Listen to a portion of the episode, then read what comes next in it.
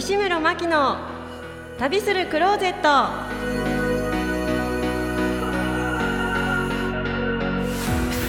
皆様こんにちは。月の真ん中いかがお過ごしでしょうか？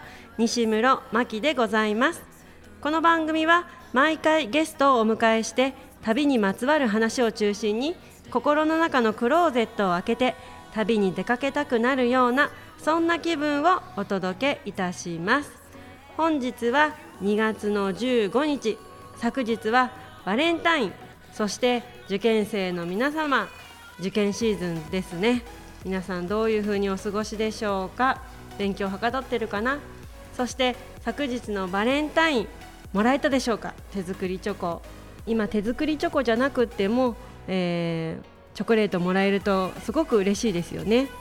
今は流行りの友チョコなんかもありまして友達同士女の子同士、えー、渡したりですとか男の子同士なんかもこうプレゼントし合うみたいなお話も聞いたりしてあいろいろ時代は変わったなと。私の時代はですね、えー、私の行っていた学校では女子部男子部っていうのに分かれてまして昼休みに男子部の子にチョコをこうあげようとする女子部の生徒を女子部のこう風紀委員の先生が片っ端から買っていくっていうチョコレート狩りっていうのがねもう本当に一生懸命頑張って作っても大好きな人の手元には届かず先生が全部没収していくっていう寂しいバレンタインの思い出から私自身はですね今の旦那さんになってくれている方に初めてバレンタインチョコをあげたのはなぜか一生懸命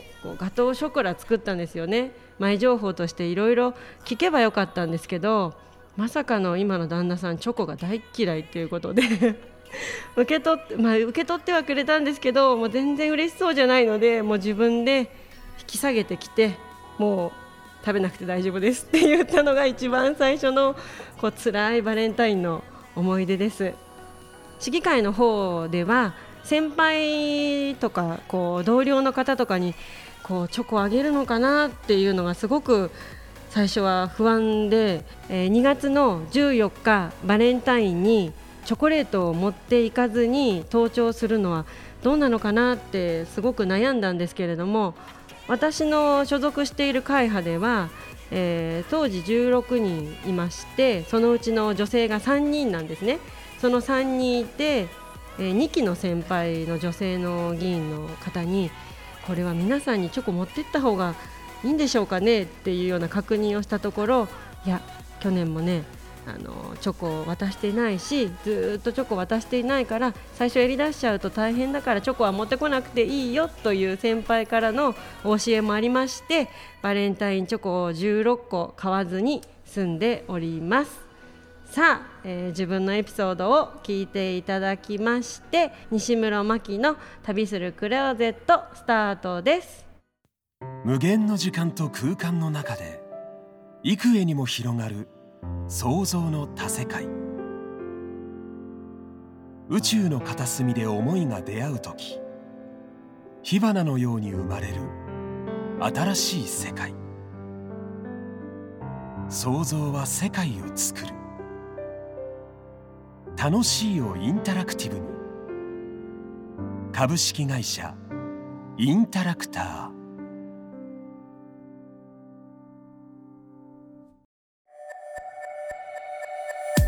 それでは今回も2月の1日に引き続き日本パン活協会のパンチョ加藤こと加藤和則さんにゲストとしてご出演いただいております、えー、今回はですねこの番組は西室真希の旅するクローゼットということで加藤洋品店さんですよね。はい、はい、お洋服たくさん扱われてアパレルが、はい本来ですとメインのご職業ということで、はい、よろしいですか、はい、六山亭の話が出たり探検の話が出たり前回はもうメインが旅のお話だったんで少しお洋服のお話を伺ってもよろしいですか？いやいいですよ。ななんでそこで断るんですか？では、えー、お店はどちらにあってどんなお洋服を取り扱っているのか教えてもらえますか、はい。えっ、とお店は、えー、16号と20号の交差点、はい。えー、八日町っていうところにあります。はい。で、えー何を扱ってるかというと、まあ婦人服、あまあメインは婦人服なんですが、はい。まあ最近はちょっとまあおじいちゃんかな、はい。おじいちゃんの洋服を男性用も。あ男性用も少し置くようになってきたし、はい。あとやっぱり一番メインはあの日だまりっていうね、はい。あの肌着とそれからホ肌着。肌着、うん。ホットパブっていう肌着なんですけど、まあ世界で一番暖かいと言われてるうん。繊維を使ってる肌着、あのお店ってユーロードまっすぐ行ったそこう正面のおそうそうそう店突き当たりです。よね。あのおばさんの絵が描いてある。はいはい、はい。あの可愛いハンプティダンプティみたいなあこそうです そうです。ねお花持った、はい。あお店ですね。そうです。わかりました。はい。その日だまりもなんかわかりました。あのポスター貼ってありますもんね。あ貼ってあ男の人たち肌着一枚でこう山であそうエベレエベレストにって登ってるやってるそうです。あのポスターですね。はい。ああれ肌着のポスターなんですね。なんなんで男の人たちエベレストの前でこう肌着でみんないいるんだろうって思ったんですけど。の結構ねすごい肌着で。僕あのそれじゃなくてホットパブって同じ繊維を使ってる、はい。あの肌着があるんだけど、はい。それ着てるんですけど、はい。夜ワイシャツ1枚でえー、ポッカポカですか？ポッカポカっていうか寒くないんだよね。あ、えー、なんか今ほらヒヒートテックとかいいのかな名前出しちゃっていいんですかねね。ヒートテックとかうん。極暖とかいっぱい世の中にこうねうんあったかいの出てるじゃないですか。ありますそれとこう着比べて。あもう全然レベルが違うんで。柔らかいんですか素材としては？素材は柔らかいですね。キルティングなんだけど。洋服屋さんっぽい。いや 洋服屋さんっぽいえーじゃあ、えー、とメインはその婦人服ということで、はい。こうマダムたちのお買い物の場所。うん、割とおばあちゃんが多いんだけど、はい。ね、年齢が高い層が割と多いんですけど、はい。でもそうするとなんか憩いの場みたいになりません？あなります。なりますよね。うちも呉服屋であの営んでいる中でやっぱり何かを買いに来るっていうより会いに来てくれてる感の方が強くありませんか？そうそうそう。もう1時間ぐらい、ね、そうですよね。そう家庭の話を全部してね。わかりますわかります。うちの嫁はねそう、こんな話しちゃっていいのかっていう話までしてそうそうそう。怖いんですよすごく。でもまあそれがねストレスの発散場所になってるから、はい。まあそれはそれでいいんじゃないかなと思うんですけど。でもこの緊急事態宣言下の中でどうどうどうですか？お客さんはうん、まあそれでもねぼっちぼっちかな。あの3月ぐらいから外出てないじゃないですか、そうですね。あのうん。非常事態宣言出てからね、うん。だからそれでもう我慢に我慢を重ねてきたおばあちゃんたちはまあ多少はね、うん。やっぱり買わないとずっとそのままの洋服でいるわけにいかないから、なんかおしゃれしたいですよね。こう格好を変えるだけであの気分がそうだから上がるっていうか。だからそんなにね高いもの買わなくてもいいから、うん。僕よく言うのは普段着てるものをきれいにし,、してればうん。いいいいのかなって。確かに。うん、心がウキウキしてくるし。そうですね、なんかじゃあ普段着がメイン？まあそうですね。よそいまあ変な話よそ行きって今あんまりそういう言葉使わないけどね。そうね。だからまあ普段まあ値頃品っていうのかな、うん。そういうものを扱ってますよね、じゃあお話を聞いてあげてうん、ちょっとこうリフレッシュしていただいてで本当うちのお店だとねずーっとお話しして2時間2時間ぐらいいらっしゃる方はいらっしゃって、ずーっとお話ししている中ででもすごい楽しそうにニコニコ結局あの帰っていかれるんですけどうちはこう 幸福屋なんで 何せ今日は話しに来たんだなっていう 2時間ずーっとお話しされて帰っていく方多いんですけどでもやっぱそういう場所が必要っていうか商店の方々もねあのエッセンシャルワーカーっていう言葉が今こうおしねゃおしゃれな言葉ね、出てきてるじゃないですか。あの私たち自身もやっぱ医療従事者の方々っていうのにはもう常日頃感謝するのは当たり前なんですけど私もこうやって働いている中で保育園の先生だとかあの子供をねこんな中でも預かってくれたりですとかもうななんだろう感謝するところがいっぱいあるなって、まあ、常日頃常に感じてるんですけれども、こういう商店の方々っていうのも全くお店が閉まっちゃって誰とも話さなくなっちゃってっていうようなお年寄りの話を聞くと私たちも含めてこうエッセンシャルワーカーなんだなって思ったりしません？えー、そんなにそんなあれではないです？そんなにすごいあれじゃないんだけどただまああの老人ホームなんかも行ったりするんだけど、はい。うん、やっぱりねえお洋服持ってってあげるそうそうそう頼まれて。えー、すごい素敵なだからそういう時に結構話はするんですよやっぱり、はい。うん、だからその話を聞いてあげて、ずっともう1時間ぐらいっていう時もあるし。そうか通販とかができないから、うん。お洋服を持ってってあげて。そう。それで大体もう買いたいなっていう方がいらしたらそこで販売もしてあげてる。それはいいですね。なんかもう全然着るもの一つとっても変わりますしね、うん。気分転換っていうのは本当大事ですよね。でも顔も分かるし、ん。好みも分かるようになってくると、うんうん。もうそれでもう大体分かるじゃない？そうですね。あの人っぽいなって言って仕入れたりしますよね。うちもなうちのやっぱ呉服業ですらそうですもん。そううん。こうあの人っぽいなとかこの柄あの似合うだろうなとかこの色持ってたからこのこっちの色を今度は仕入れてみようかなとか、おすすめしてみようかなって。やっぱこうやって顔と顔が見える関係性っていうのはやっぱこのコロナで改めて大事だなっていうふうに思いましたよね。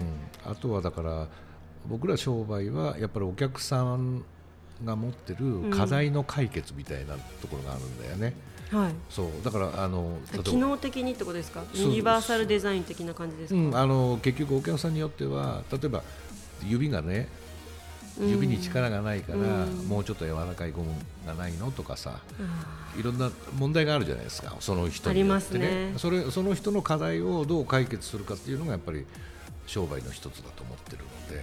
ーいやなんかあなんかちょっとかっこいいって思っちゃいました今。いやだなんかかっこいいって思っちゃったな。そうなんですよね。なんかこうやって改めてちゃんとお話聞かせていただいて課題解決をしているって誰にでもできるっていうか誰誰かの力になれるってたくさんあの世の中にあるんだなっていうのがこのコロナで教えてうんもらったなって思いますよね、でもまあ、コロナじゃなくてもね、うん。ずっとそうやって生活に寄り添って加藤洋品店さんは何創業何年なんですか？えーね。一代一代目ですいやいや三代目です。三代。それは失礼いたしました、はいいえいえとんでもないです。でも60年670年やってると思いますよ。あじゃあおじいちゃんのあそう。せ先々代の三代目。じゃ三代目。あずーっとあそこの位置であそうです。あの商いをされている、ははいあそれは歴史が深いですね、ももともと八王子じゃないんですよ。あそうなんですそう僕はかハーフなの。ハーフ？はい。ハーフ？ハーフ。どことの？神奈川と山梨。いいですね。私のあの呉服屋の方も大月のあの大月？猿橋？ああのから出てきてあのお嫁に来た時にやっぱりご挨拶本家の方にご挨拶っていうことで、大月の本家の方のところを回らせていただいたらほとんど西室さんであの墓石がこう地図で上の西室とか下の西室とか 結構衝撃的で。ああるあるそういうの。ね、なんかどっかから出てきたっていう状態なんですけど、はい。うちも。大月から出てきましてじゃあえ山梨とごめんなさい。もうもう一度よろしい、山梨と神奈のハーフそのハーフの意味がよくわからない。いやいやあの県が違うから。あえ？山梨県と神奈川県のハーフなんです。で八王子に来た。そう。わかりました。大丈夫ですか？はい。うん大丈夫です。うんしっくりこないですけれども しっくりこないまんま続きは後半ではい。よろしくお願いいたします、西村真希の旅するクローゼット。後半も引き続き日本パン活協会パンチョ加藤こと加藤和則さんに引き続きお話を聞かせていただきたいと思います。私ごめんなさい。前半のお話ね山梨と神奈川のハーフだってもう全然分かんなくて何のこと言ってんのかなって思ったらご結婚されてねお子さんがハーフっていうことですね。そうですはい。本当ごめんなさい。私八王子さんなので八王子八王子八王子さんでずっと八王子で。すいません。もうピンとこなくて申し訳ありません。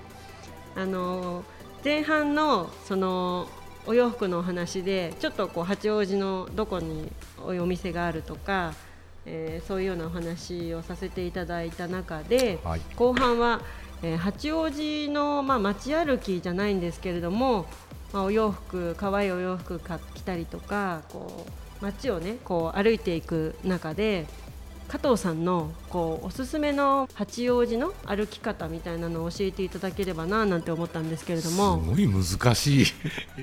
ね。ね。ね。あのー僕ね結構ね車が多いんですよはい。ドアとドアが好きなあーこの間もそうでしたね。そう。はい。あのそうでした。そう。でまあたまに自転車で高尾行ったり。はい。自転車で高尾行く？自転車行くんです。何分で着きます？40分。あ40分。あそこの八日町の交差点スタート、はい。六山亭ですか、はい。が40分。40あでも40分で着くんですね、分、うん、着きますねでも新宿京王線で行って35分同じぐらい。ずーっと。どういうどういう計算かわかんないけど。いやなんか意外と長いなと思って。いやいやもう必死になって大体あの平坦な道を選んで、はい。それでまっすぐ甲州まっすぐ街道じゃなくて。まっすぐ甲州街道行かないの。川沿いですか？川沿いから途中で路地入ったり、あ細い道いろんな道をこう自転車で行くんですよ。それで40分ぐらいかけてそれはやっぱりこういろんなこう通りたいなっていうか川沿いここ通ってみたいなって自分のこうルート取りをして40分ってことですよね。だきっとまっすぐ行ったらもっと早く着きますよね。全然。あじゃあちょっとちょっと自転車で旅し旅しながら高尾へ行っている。はい。その中でもこうポイントで必ず自転車でここは寄るんだぞっていうところはあります？夜っていうかね結構あの面白いのは、うん。えっと旧甲州街道とかあはい。るじゃないですか、はい。うん。あの辺走ったりね。それでこうこの間も自転車ではい。帰りにね、なんか自転車がすごいガタガタするから、うん。あの後ろ見たらほらタイヤの空気が減ってたの。はい。それであの、えっと、卵寮のちょっと先に自転車屋さんがあってある。ある。ある。それであそこで100円で空気入れてくれる。へー空気を入れられる機械がお店に設置してある。設置してある。そう。いやこれすごい発見だなでも今自転車でねあの結構行き来する方増えましたよね一時期よりね。あそうそうそう。それでほらあの甲州街道って結構自転車ねロードで。あのはい。走ってる人多いでしょ、うん。はい。いやーここの自転車で空気入れられるのを覚えちゃったらここで入れるなと安心ですね。中継中継地点っていうか。なんかあの高尾でもあの自転車の祈祷をしてくれるっていうので、うちの子が4年生にここでなって、なんか八王子だけなのかな？でも他の自治体もそうだと思うんですけどあの自転車のもらえません？あの、うん。免許証みたいな。ピッポくんがついてる、はいはいはい。あれをもらってきてうん。自転車に乗れるってなって、でも自転車どうかなって思ったんですけどまあね友達たちと遊びに行くには必要だからっていうので、まあ、高尾山でそうやって自転車をご祈祷してもらえるっていうのがあって高尾でもこうサイクリングの自転車をこう、うん。ね、かけられるラックですとか街中でも結構増えたなっていう印象が多いもんね。多いですよね。うん。自転車普通の自転車なんですか？こううん。ママママチャリです。あママチャリ。はい。でママチャリでじゃあ40分ではい。高尾まで行ええ。まあ、街歩きじゃなくても自転車でもいいのでこうおすすめのスポットっていうかあの裏道裏道が結構好きなんですよ。あ細かい細かい細い。道。あーじゃあいろいろ入っていける人ですね。そうそうそう。分からなくてもどんどんそ行けちゃう人もう全然関係なくって。あー私って本当意外とそうじゃなくてなんか王道な道を王道にこう行きたい人ですごくね嫌がるん。ですようちの家族がそうでしょうね。きっとこちょこちょこちょこちょこれまっすぐ行って曲がった方が早いんじゃないのってやつですよね。だから地方なんか行く旅行行くじゃない？そうそうするとあの渋滞してるところにはい。地元の車がを追っかけてく そうするとね抜けれるんですよね。そう。でもうずっと追っかけてってあのある時ね駐車場に入っちゃって。全然抜けられすごい怒られたその時間を返してって家族は思います。だからそういうそういうのが普段ほとんどそうなのうん。まあどこ行っても。アクシデントを楽しむ。そうなんねです。そういうのなんかすごいお得意そうですもんね。うじ人生トラブルだらけなんで。ねでもそれをね乗り越えて楽しあそうでくもそれが楽しくってあの、ねはい。生きてらっしゃるっていう雰囲気ですもんね。あそうなんだ。ニコニコされて。他になんかこう八王子に来たらここがいいみたいな。商店街の話とかも出て八王子ってやっぱ歴史があって商店街があって出てこう見ていくポイント。日本遺産でも、まあ、29ポイントがこうストーリーになって、日本遺産にこう認定東京都で初されたということで改めて例えばまあそれ以外のところでもいいのでここ行ってみたらいいんじゃない？みたいなところってありませんか、あのなんだろうな、えっと、八王子ってほら広いじゃないですか、はい広いですね。だからエリアを分けてその歩くのがねすごくやっぱり面白い。あーウォーキングね。そうウォーキングもそうさだしっきあんまりは前回でしたっけ、あんまり歩かないって。そう歩か おっしゃってました。歩かない。本当に歩かないんだけど。でもウォーキングを推奨する。そう歩かない人がウォーキングを推奨するんだよ。自転車とかあの前にね、はい。前にここうじゃない時には自転車とかあの歩きとか結構多かったから、はい。あのその中でこういろんな道をね探しててだから田町と田町なんかもね、はい。ずっと歩くと結構面白いでしょ？田町は風情がありますもんね、まだ昔のこう遊郭っていうかのものがそのまま建物として残っていたりしますもんね、そう。だから新しい道とか新しい生き方を探すのはそういうねあの歩いたり自転車であの動き回ると新しい発見ができますよね。いっぱいできるんですよ。もう今このコロナのなコロナ禍の中でもできますしね、こうちょっといつもと違うルートで行くだけで気分が変わって旅した気分になったりししますしね。そうだから四章エリアなんかなんか、はいはい。ね細い道がいっぱいあいっるじゃないですか。ぱいあります。いっぱいありまーそこをねあのウォークラリーの地図作りで自転車で走ったりすると面白いんですよ。すそういう楽しみ方もあるんですね。あるんですよ。やってみます。なんかね本当に私そういうのがね向いてなくて、うん、なんか川沿いなら川沿いずーっと行くみたいな。あー。20号なら20号ずーっと行くみたいあなーそういうね。なるほど。だから川なんかも自転車で行くんだけど、はい。あの川のあの整備されてるはいうん、うん。ところじゃなくて、あの砂利道を走る。あわざと。わざと。ママチャリで。そう。こけません？こけません。大丈夫ですか？そう。その代わりあのすごいなんかいろんなものがついてる体に。ひっつき虫だらけ。そう。ね、わざとねそういうサバイバルな道を選んでいく。楽しいんですよそれが。ちいちゃい少年みたいですねなんか。お大人？大人なのに少年みたいですねですね。だから自転車をほら川で渡ったりね。え？自転車で川を渡る？そう自転車で川を渡るんです。漕いで？押して？こいこ焦げるところまでこいで。えー、それほぼほぼ失敗しません、うん大体びしょびしょです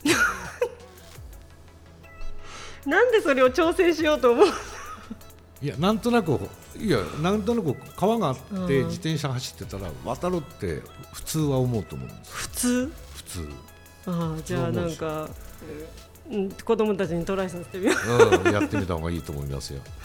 う わかりました。なんかもうお話が尽きないんですけれどもいっぱいもっとお話ししたいことあったんですけれどももうお時間が迫っておりますので、えー前回2月1日と今回分にわたってお話を聞かせていただいている中でこの、まあ、コロナの中でアパレル業界っていうところはねかなり影響を受けた業界でもあるなと。私自身もやっぱ呉服屋がさっきお出かけ着っていう言葉があんまりないかもっていうようなお話もあったんですけれどもうちもやっぱ呉服屋でこうおめかしして出ていく場面がなくなったので本当に大打撃なんですけれどもでもその中をこう明るく今日ももう終始笑顔でこう過ごされていてこう前向きに今を打破するって言いますかね。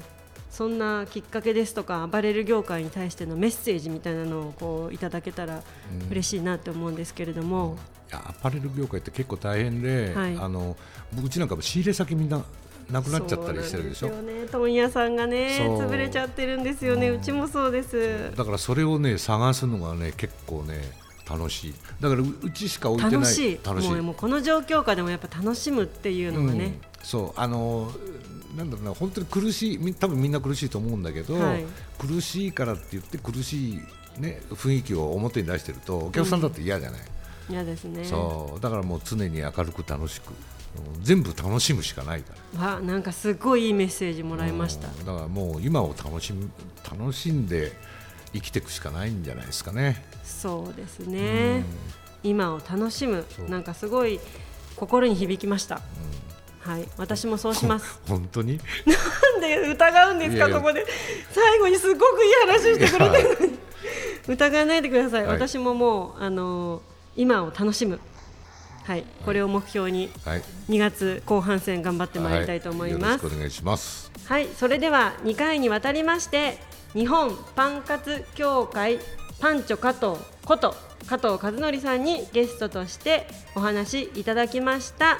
ありがとうございました。いいえありがとうございました。あっという間にエンディングのお時間です、えー最後のお話が本当に繰り返しになっちゃうんですけれども心に響きまして私も少しのことでちょっと落ち込んじゃったりですとかいろんな市民の皆様からのお話を聞くとその気持ちにあの気持ちが重なってしまってすごい落ち込んじゃったりする時があるんですね。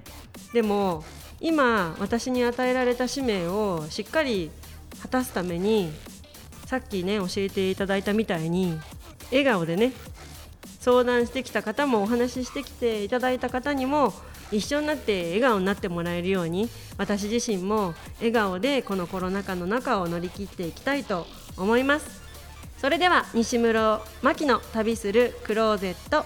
この番組は毎月1日と15日に配信してまいります。次回の方のゲストも楽しみにしていてください。それでは次回3月の1日にお会いいたしましょう。